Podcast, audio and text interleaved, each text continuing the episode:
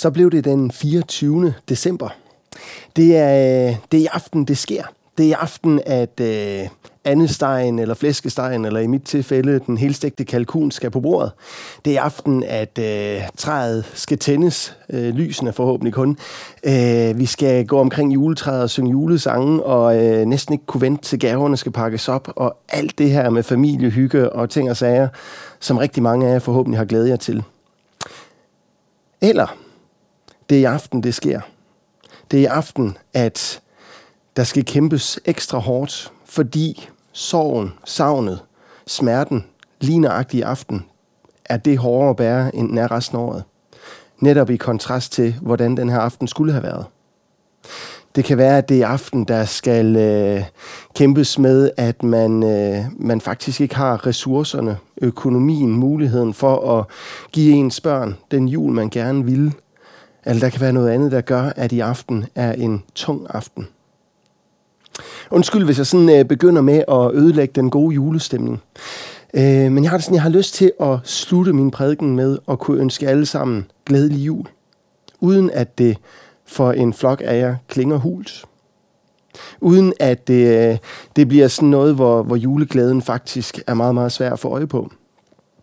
Og hvis det skal kunne lade sig gøre, så, øh, så tænker jeg, så er vi nødt til at få, øh, få fokus rettet på noget, der er mere holdbart i julen, end alle de her skønne familietraditioner, som jeg også selv glæder mig så meget over til. Øh, jeg har ikke kunnet lade være med at tænke på i år, øh, hvordan det må være at fejre jul i Ukraine. Jeg kender ikke lige til, hvordan ukrainske øh, juletraditioner de ser ud, hvor meget det ligner dem, vi, øh, vi kender fra Danmark. Men, øh, men jeg tænker, der må være en, en voldsom, voldsom kontrast mellem julen 2021 og julen 22. Øh, fra at man sidste år kunne øh, fejre jul med gaver og med hygge og, og hvad de nu har gjort med lækker mad og så videre, til at i år, så er der øh, mange, der må fejre jul uden en far eller uden de ældste brødre i familien, fordi de enten er i kamp eller er faldet i kamp. Der er mange, der må, øh, må fejre jul, hvor, øh, hvor der ikke er lunt og hyggeligt i stuen, for der er ikke varme på. Det der med julemiddagen, det kan blive en udfordring, hvis der ikke er strøm. Øh, og, øh, og så er der jo alle dem, hvor, øh, hvor stuen, hvor julehyggen skulle foregå, slet ikke findes mere, som må fejre jul på flugt. Vi er privilegeret, mange af os i Danmark, men der er måske også nogle af jer, der sidder og lytter med, som kender til, at juleaften, det er faktisk en svær dag. Jeg håber, at det, jeg skal sige, og det, vi skal have fat i, at det må være med til os at sprede juleglæde hos, hos dig, hos jer. I hvert fald så er jeg helt overbevist om, at vi i det, vi netop kalder juleevangeliet, har noget, der faktisk kan noget mere og kan noget dybere og stærkere end nok så mange gaver og nok så meget familiehygge. Ordet evangelium betyder godt budskab. Og, øh, og det er vel netop dem, der kæmper. Det er vel netop dem, der har det svært, som har brug for et godt budskab midt i alt det tunge. Jeg håber, at, at vi, øh, vi må få lov til øh, i den her jul og i, øh, i juleevangeliet, som vi skal læse nu, og, øh, og få øje på, hvor fantastisk julens budskab er, uanset om vi så ser frem til i aften, eller i virkeligheden frygter den lidt. Vi skal øh, læse det hellige evangelium fra Lukas evangeliet kapitel 2 og de første 14 vers. Og det skete i de dage, at der udgik en befaling fra kejser Augustus om at holde folketælling i hele verden. Det var den første folketælling, mens Quirinius var stadholder i Syrien, og alle drog hen for at lade sig indskrive, hver til sin by. Også Josef drog op fra byen Nazareth i Galilea til Judæa, til Davids by, som hedder Bethlehem, fordi han var af Davids hus og slægt, for at lade sig indskrive sammen med Maria, sin forlovede, som ventede et barn. Og mens de var der, kom tiden, da hun skulle føde, og hun fødte sin søn den førstefødte og svøbte ham, og lagde ham i en krybbe, for der var ikke plads til den i herberget. I den samme egen var der hyrder, som lå ude på marken og holdt nattevagt over deres hjort. Der stod Herrens engel for dem, og Herrens herlighed strålede om dem, og de blev grebet af stor frygt. Men englen sagde til dem, frygt ikke. Se, jeg forkynder jer en stor glæde, som skal være for hele folket. I dag er der født jer en frelser i Davids by. Han er Kristus Herren. Og dette er tegnet, I får. I skal finde et barn, som er svøbt og ligger i en krybbe. Og med et var der sammen med englen en himmelsk herskare, som lovpriste Gud og sang. Ære være Gud i det højeste og på jorden. Fred til mennesker med Guds velbehag. Amen. Jesus, tak fordi, at, at det er blevet juleaftensdag igen. Tak fordi vi får lov til at fejre, får lov til at mindes, at du kom her til jorden. Jesus, jeg beder dig om, at du vil, vil komme og tale til os nu. Jeg beder dig om, at vi må få lov til at få øjnene op for det fantastiske budskab, du har til os. Tak fordi, at der er født os en frelser. Amen.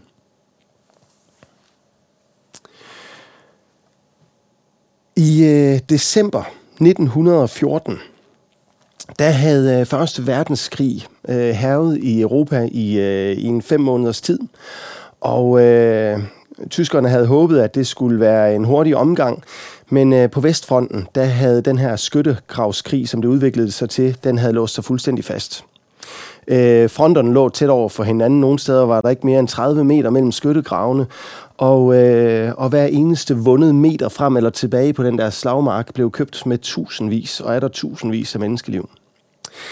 Øh, en frygtelig, frygtelig krig, som øh, på det her tidspunkt ikke bliver bedre af, at, øh, at efteråret øh, i 14 der havde været usædvanligt våd. Så de her skyttegrave var et øh, mudret, øh, koldt, frygteligt sted at være. Øh, og, øh, og, og det har været et, et mareridt at være en del af. Men den 24. der sker der noget specielt. Øh, som dagen den sådan går, så, øh, så stiller gevær ilden af. Øh, artilleriet holder op med at skyde, og da man når til om aftenen, så mange steder langs hele den her lange front, der strakt sig helt fra Nordsøen og ned til Schweiz, øh, der er alle kamphandlinger stoppet fuldstændig. Og der er helt stille. Og så, øh, så sker der pludselig det, der bryder stillheden, at, øh, at der er nogle lys og nogle juletræer, der bliver stillet op på, på kanten af skyttegraven over ved tyskerne. Og, øh, og pludselig begynder de at synge julesange. Øh, Stille Nacht, Heilige Nacht var en af dem. Glad jul, dejlig jul på dansk. Øh, og da de er færdige med at synge, så, øh, så svarer øh, de engelske og franske tropper i de modsatte skyttegrave med klapsalver og jubel nogle steder. Øh, nogen begynder at synge nogle engelske eller franske sange den anden vej. Øh, og, og, og lige så stille, øh, formentlig meget forsigtigt til at begynde med, så begynder folk at, øh, at våge sig op af skyttegravene. Øh, og så sker der det, at de her mennesker, der få timer forinden havde været hinandens dødelige fjender og havde skudt efter hinanden for at dræbe hinanden, øh, mødes der og udveksler håndtryk, udveksler små gaver af cigaretpakker og hvad man nu har haft, som, øh, som man kunne give under de øh, kummerlige forhold, der var i skyttegravene. Øh, nogle steder blev der spillet fodbold. Øh, på en eller anden måde, så gik fjender øh, hen og blev til noget, der næsten kunne være venner i løbet af meget kort tid. Den her julefred i 1914, som vi kalder den, den, øh, den varede nogle steder kun selve øh, juleaften. Nogle steder, der holdt den et par dage, og nogle enkelte steder helt hen til nytåret. Øh, men øh, de sådan befalen i øh, herren på begge sider, de havde altså travlt med at få det her stoppet, fordi at øh, man kunne ikke sådan fraternisere med fjenden. Øh, og, øh, og nogen blev simpelthen truet til, at hvis ikke de begyndte at skyde, så var det dem selv, der blev skudt. Øh, og der er soldater fra den gang, der siden har fortalt, at de... Øh, de skød mange stjerner derefter. Øh, på en eller anden måde, da de først havde stået ansigt til ansigt og havde, øh, havde trykket hånd med de her mennesker, så var det svært, svært at se dem som fjender, så var det svært at skyde på dem. Så mange steder så blev øh, de soldater, der var i skyttegraven, også øh, byttet ud, så flyttede man dem til nogle andre frontafsnit, og, øh, og nogle nye folk, der ikke havde oplevet det her, øh, blev så øh, sat på den her øh, front i stedet for. Øh, jeg tror, mange kender beretningen. Øh, der er masser af, af mennesker, der efterfølgende har fortalt om det, så vi har meget skrevet ned om det. Og, og jeg tror, der kan findes mange øh, sådan psykologiske, almen menneskelige forklaringer på, at den her sådan oase af fred kunne opstå midt i det her øh, inferno af krig og ødelæggelse. Øh, det er ikke sikkert, at det nødvendigvis egentlig direkte skyldes julens budskab. Alligevel så er det jo påfaldende, at det er juleaften, det her det sker. Og, øh, og jeg synes, at, at beretningen på en eller anden måde også øh, rammer meget godt ind det, som er julens budskab. Overskriften øh, for prædiken her, det er fred på jord. Øh, englene, de sang det derude på markerne. Fred til mennesker med Guds velbehag. Og, øh, og teksten, som vi læste før fra, øh, fra Esajas, der, der fortæller Esajas om den her fredsfyrste, der skal komme. Og han skal vel og mærke også komme til et, øh, et folk, der vandrer i mørket og lever i mørkets land. På en eller anden måde, så, så virker den der julefred under 1. verdenskrig ekstra stærk, fordi den stod i så skærende kontrast til krigens ødelæggelser. Og på samme måde, så er der noget ved den fred, som julen indvarsler, som netop bliver stærk, fordi at det er et lys, der skinner op i mørket. Hvad er det for en fred, både Isaias og englene juleaften, julenat taler om? Øh, og nu når vi er i øh, lidt af krigsretorikken, så skal vi også se på, hvad er det egentlig for nogle fredsbetingelser, der så er øh, i den her fred. Jeg vil godt begynde i Esajas 9. Øh, Esajas, han, øh, han henviser til Midjans dag. Og nu skal vi ikke bruge en masse tid på at læse i dommerbogen. Det kan man selv gøre på et eller andet tidspunkt, hvis man får tid og lyst. Men øh, når Esajas han henviser til den her midjansdag, så henviser han til et mørkt kapitel tidligere i Israels historie. Her var de øh, besat eller belejret af den her øh, nabo, eller det her nabofolk, Midjanitterne. Og, øh, og Esajas, han minder i sin profeti her folk om, der var en gang, hvor I var i en frygtelig situation, hvor I var besatte, hvor I levede i et mørke, og hvor Gud han greb ind. Det var skrevet ned i historiebøgerne, og at det var Gud, der havde grebet ind, var ret tydeligt, fordi at øh, hele den der kæmpe medianitiske her, den blev slået af Gideon og bare 300 soldater. Menneskeligt set helt umuligt, men Gud greb ind. Gud han kom med lys, da der var mørkest. Og når Esajas han taler i sin samtid, så er det Babylon, der er fjenden, men historien har på en eller anden måde gentaget sig. De levede i en mørk tid, i frygt for fjenden, øh, uden deres frihed. Og det Esajas vil sige er, I skal få jeres frihed igen. Krigslarmen, den skal forstumme. Der kommer en fredsfyrste til jer. Men Esajas, han taler jo også ind i fremtiden. Den her fredsfyrste, øh, som var et af de navne, han skulle have, bliver også kaldt for evighedsfader. Og det fredsrige, han skulle etablere, det skulle vare eller bestå til evig tid. Esajas han kigger altså helt ind i evigheden. Han kigger på, at, øh, at der skal komme en fredsfyrste på et tidspunkt, som ikke bare etablerer en skrøbelig jordisk fred, men en evig fred. Og dermed så tror jeg, at Esajas' julebudskab øh, har rigtig meget at sige til os, til jer, der måske lider eller har det svært i dag. Det er ikke bare en våbenhvile, den her jul. Det er ikke bare en lille oase af fred. Nej, Jesus han kommer og indvarsler en evig fred. Kommer og indvarsler et fredsrige, hvor sorg og smerte og savn og skam slet ikke skal findes og aldrig kommer til det. Og så tænker jeg, at der er nogen, der synes, at det her, det lyder fint. Men står jeg midt i det der tungt og svært, så virker det godt nok overfladisk. Det virker virkelighedsfjernt. Hvad hjælper det mig her og nu? Men jeg tror faktisk, hvis vi får øjnene op for, hvor stort det er, det der sker i julen, at så kan det faktisk også virke noget her og nu. Jeg hørte for nylig en, øh, en beretning, og det er så fra 2. verdenskrig i stedet for. Øh, jeg fik desværre ikke øh, hørt det fra begyndelsen, og har derfor ikke styr på, hvad var lige øh, den præcise geografiske kontekst. Men, øh, men et sted i øh, Nazi-Tyskland var der nogle øh, øh, skotske eller irske eller et eller andet over fra øh, Storbritannien måske, øh, engelsksprogede øh, krigsfanger, som, øh, som sad i fængsel. Og det var hen mod øh, slutningen af krigen, eller i krigens aller sidste dage. Øh, de her øh, krigsfanger, de havde mulighed for på en eller anden måde at kommunikere med omverdenen, og det gjorde de så på øh, keltisk eller galisk eller et eller andet sprog, som, øh, som tyskerne altså ikke forstod. Og der sker det, at i, øh, i de her dage i begyndelsen af maj, hvor øh, Tyskland øh, bryder sammen og kapitulerer, der får de her fanger faktisk beskeden om, at nu er Tyskland faldet, nu har de allierede vundet krigen. Den besked får de, før fangevogterne bliver klar over det. Tysklands sammenbrud gjorde også, at kommunikationen, det gik ikke lige så stærkt.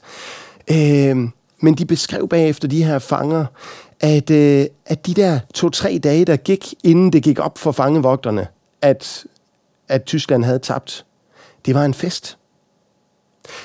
Fængslet var der stadigvæk. Murene var lige så stenhårde, trammerne var ikke til at bryde igennem, dørene var låst. På mange måder var der ingenting, der havde ændret sig i deres livsvilkår. Men deres humør, deres livsindstilling, den var helt anderledes. Fordi at de vidste, de var egentlig frie.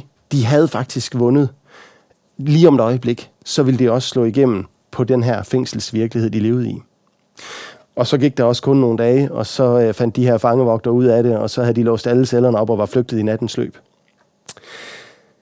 Øh, jeg tænker, vores situation og din situation, hvis du oplever, at der er noget, der er svært i dit liv, minder om de her krigsfanger.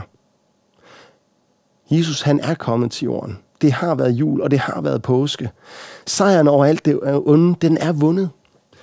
Og, øh, og nu lever vi bare lige i det der lille øh, øjeblik, hvor vi venter på, at, øh, at fangevogterne de øh, endeligt er væk. Så ja, jeg tror faktisk, at julens budskab det kan formå at sprede en form for glæde, øh, give os en underliggende ro eller tryghed midt i det, som kan være svært her i verden. Øh, Jesus han siger det faktisk selv også i Johannes 16. Øh, der er han ved at fortælle hans disciple om, at han snart skal lide og dø. Og så siger han til dem, at jeg har talt sådan her til jer, for at I skal have fred i mig. Og siger han, i verden har I trængsler, men vær frimodige. Jeg har overvundet verden. Det Jesus han kom til verden for at gøre, det var at skabe fred. Og den fred har vi i ham. Ikke fordi, at vi selv har kunne kæmpe os til den, og ikke fordi, at vi ikke stadigvæk oplever noget af ufreden. Men alt det der, vi oplever, det har Jesus overvundet. Derfor må vi være frimodige. Og det Jesus, han øh, efter hans øh, død og opstandelse møder de her disciple, sådan, da de sidder for lukkede døre, og Jesus kommer til dem, øh, så hilser han dem med et fred være med jer. Og han siger det endda to gange. Og så viser han dem sine hænder og hans side. Viser dem, hvad det var, det kostede. Både for at vise, at det virkelig var ham, men viser jo også, at, at det er jo ham, der tog den her lidelse og den her smerte og den her død, for at vi ikke skal gøre det. Så der er et fantastisk, glædeligt budskab om fred til os. Og så er det jo sådan, at, øh, at når man efter en krig skal have fred, så skal der indgås en eller anden fredsaftale. Øh, Versailles-traktaten øh, efter 1. verdenskrig og Paris-fredsaftalerne i 47 efter 2. verdenskrig, de indeholdt jo øh, en, en række sådan betingelser. Der var noget om, hvor grænserne de skulle trækkes op henne. Der var også noget om krigsskadeerstatninger. Øh, der var en, øh, en gæld, der på en eller anden måde skulle betales, også selvom tabet af menneskeliv jo på alle måder var ubetaleligt. Øh, men i den der situation, når man skulle forhandle den her fredstraktat hjem, der er det selvfølgelig sjovest at være på vindernes side. Danmark, vi kan jo dårligt påstå, at vi vandt 2. verdenskrig. Men vi var på vindernes side. Vi var allieret med de rigtige. Og derfor så var det ikke så tosset at være dansk øh, i årene efter krigen. Med mindre man var en af dem, der havde valgt at øh, samarbejde med fjenden, med tyskerne. De her kvinder, der havde indledt forhold til tyske soldater, som siden blev kaldt feltmadrasser og tyskertøser og alle mulige andre øh, ikke særlig flatterende ord, øh, de blev jo anset for forrædere. De, var, øh, de havde slået sig sammen med fjenden, og pludselig betød det også, at i den fred, der opstod bagefter, ja, så var de på tabernes side, og så var det faktisk ikke så rart og så fredeligt for dem. Det er sjovest at have med vinderne at gøre. Det er sjovest at være på vindersiden. Og der er spørgsmålet jo, når Jesus han kommer og stifter fred. Hvilken side er vi på? Øh, I Romerbrevet, kapitel 5, der er der sådan et helt afsnit, øh, som har fået overskriften Fred med Gud. Og, øh, og der, der siger Paulus det på den her måde, at mens vi endnu var hans fjender, altså var fjender af Gud, blev vi forlit med Gud ved, at hans søn døde. Udgangspunktet, sådan som øh, Paulus beskriver det, var faktisk, at vi var ikke på vinderens side. Vi var på fjendens side. Vi var fjender af Gud. men vi blev forlit med Gud ved, at hans søn døde. Det, der skete i påsken, det som Jesus måtte lide, det gjorde han ikke for bare at bekæmpe ondskaben i verden og ondskaben omkring os. Nej, det gjorde han også for at bekæmpe ondskaben i os. For at tage det fra os, som skilte os fra Gud. Og, øh, og det, at Gud han er på vindersiden, det er, at Jesus han vandt over ondskaben og lidelsen og døden. Det betyder så, at det er jo ham, der bestemmer fredsbetingelserne. Ligesom vinderne i en krig bestemmer betingelserne der. Hvad er det for nogle betingelser, Gud han sætter op i hans fredstraktat med os? Ja, i Esajas' bog kapitel 53, der siger han det sådan her, at han blev gennemboret for vores overtrædelse og knust for vores sønder. Han blev straffet, for at vi kunne få fred. Dem, der havde været på aksemagternes side, dem, der havde været fjender af de allierede, ja, de kom til at blive straffet i forskellige grad, da den her fredsaftale blev indgået. Der var en gæld, der skulle betales af. Der var en erstatning, der skulle betales. Guds fredsbetingelse med os, det er, at han straffer Jesus for at købe os fred. Eller som det bliver sagt i Kolossenserbrevet 2.14, han slettede vort gældsbevis med alle dets bestemmelser imod os. Han fjernede det ved at navle det til korset. Det betyder, at vi egentlig er i samme båd. Uanset om du sidder derude og glæder dig helt vildt til i aften, glæder dig over og til julefesten og juletraditionerne, eller om du sidder og har det svært, sidder og kæmper med, øh, med alt det, der kommer til at gøre ondt i aften. Uanset om du øh, er sammen med familie og venner, eller om du sidder alene, så er vi i bund og grund i samme båd. Vi var fjender af Gud, men Gud han købte os freden. Og han fjernede, han betalte selv den gæld, som egentlig burde have været vores at betale. Det er den fredsaftale, Gud han kommer for at indgå med os juleaften. Øh, når vi slutter gudstjenesten af, der skal vi øh, slutte med et andet udtryk, kunne man godt sige, for Guds fredspagt, fredsaftale med os. Nemlig øh, det, vi kalder den agnitiske velsignelse. Det vi siger i den velsignelse, øh, det er Guds egen ord. Det er jo Gud, der sagde til, øh, til Moses eller til Aaron, at, øh, at sådan her skal du velsigne mennesker. Det er det her, du skal sige videre fra mig til dem. Øh, og hvad er det så, vi siger? Jo, vi siger, at Gud han vil løfte sit ansigt mod os. Gud han vil se os, kigge os i øjnene og jo også ind bagved og se alt, hvad der er i os. Og der, hvor han så kunne have straffet os, der vil han vise os noget, og så vil han give os fred. Det er den fredstraktat, Gud han har indgået med os. Vi var på tabersiden, og derfor havde vi ikke særlig meget at skulle have sagt. Det er jo Gud, der satte betingelserne men han lavede betingelserne betingelsesløse. Vi får lov at få det hele af noget. Det er det, vi reelt skal fejre i aften. Også selvom det måske for nogle af os kommer til at drukne i alt det her glitter og stas, som julen også er. Men jeg håber, at det må være med til at sprede juleglæde for alle sammen. Og derfor så har jeg lyst til at sige en rigtig glædelig og velsignet jul. Vi skal bede sammen. Tak, Jesus, at det blev jul. Tak, at du kom for at stifte fred. Tak, fordi at du gik hele vejen til korset. Og tak, fordi at du har lavet en fredsaftale med os, som er helt uden betingelser til os. Jesus, jeg beder dig om, at det må få lov til at blive stort for os, også i, i den her jul. Jeg beder dig om, at du vil velsigne vores jul, hvor end vi er i aften. Og jeg beder dig om, at du vil, vil sprede den juleglæde, som du kun kan. Også der, hvor, hvor juleglæden ellers er svært ved at indfinde sig. Tak fordi, at vi får lov at, at leve i en tid, hvor vi ved, at du har vundet over alt det onde. Og får lov at vente på, at du kommer tilbage for, at vi endegyldigt skal få lov til at være sammen med dig. Amen. Modtag Herrens velsignelse. Herren velsigne dig og bevare dig. Herren lad sit ansigt lyse over dig og være dig nådig. Herren løfte sit ansigt mod dig og give dig fred. Amen.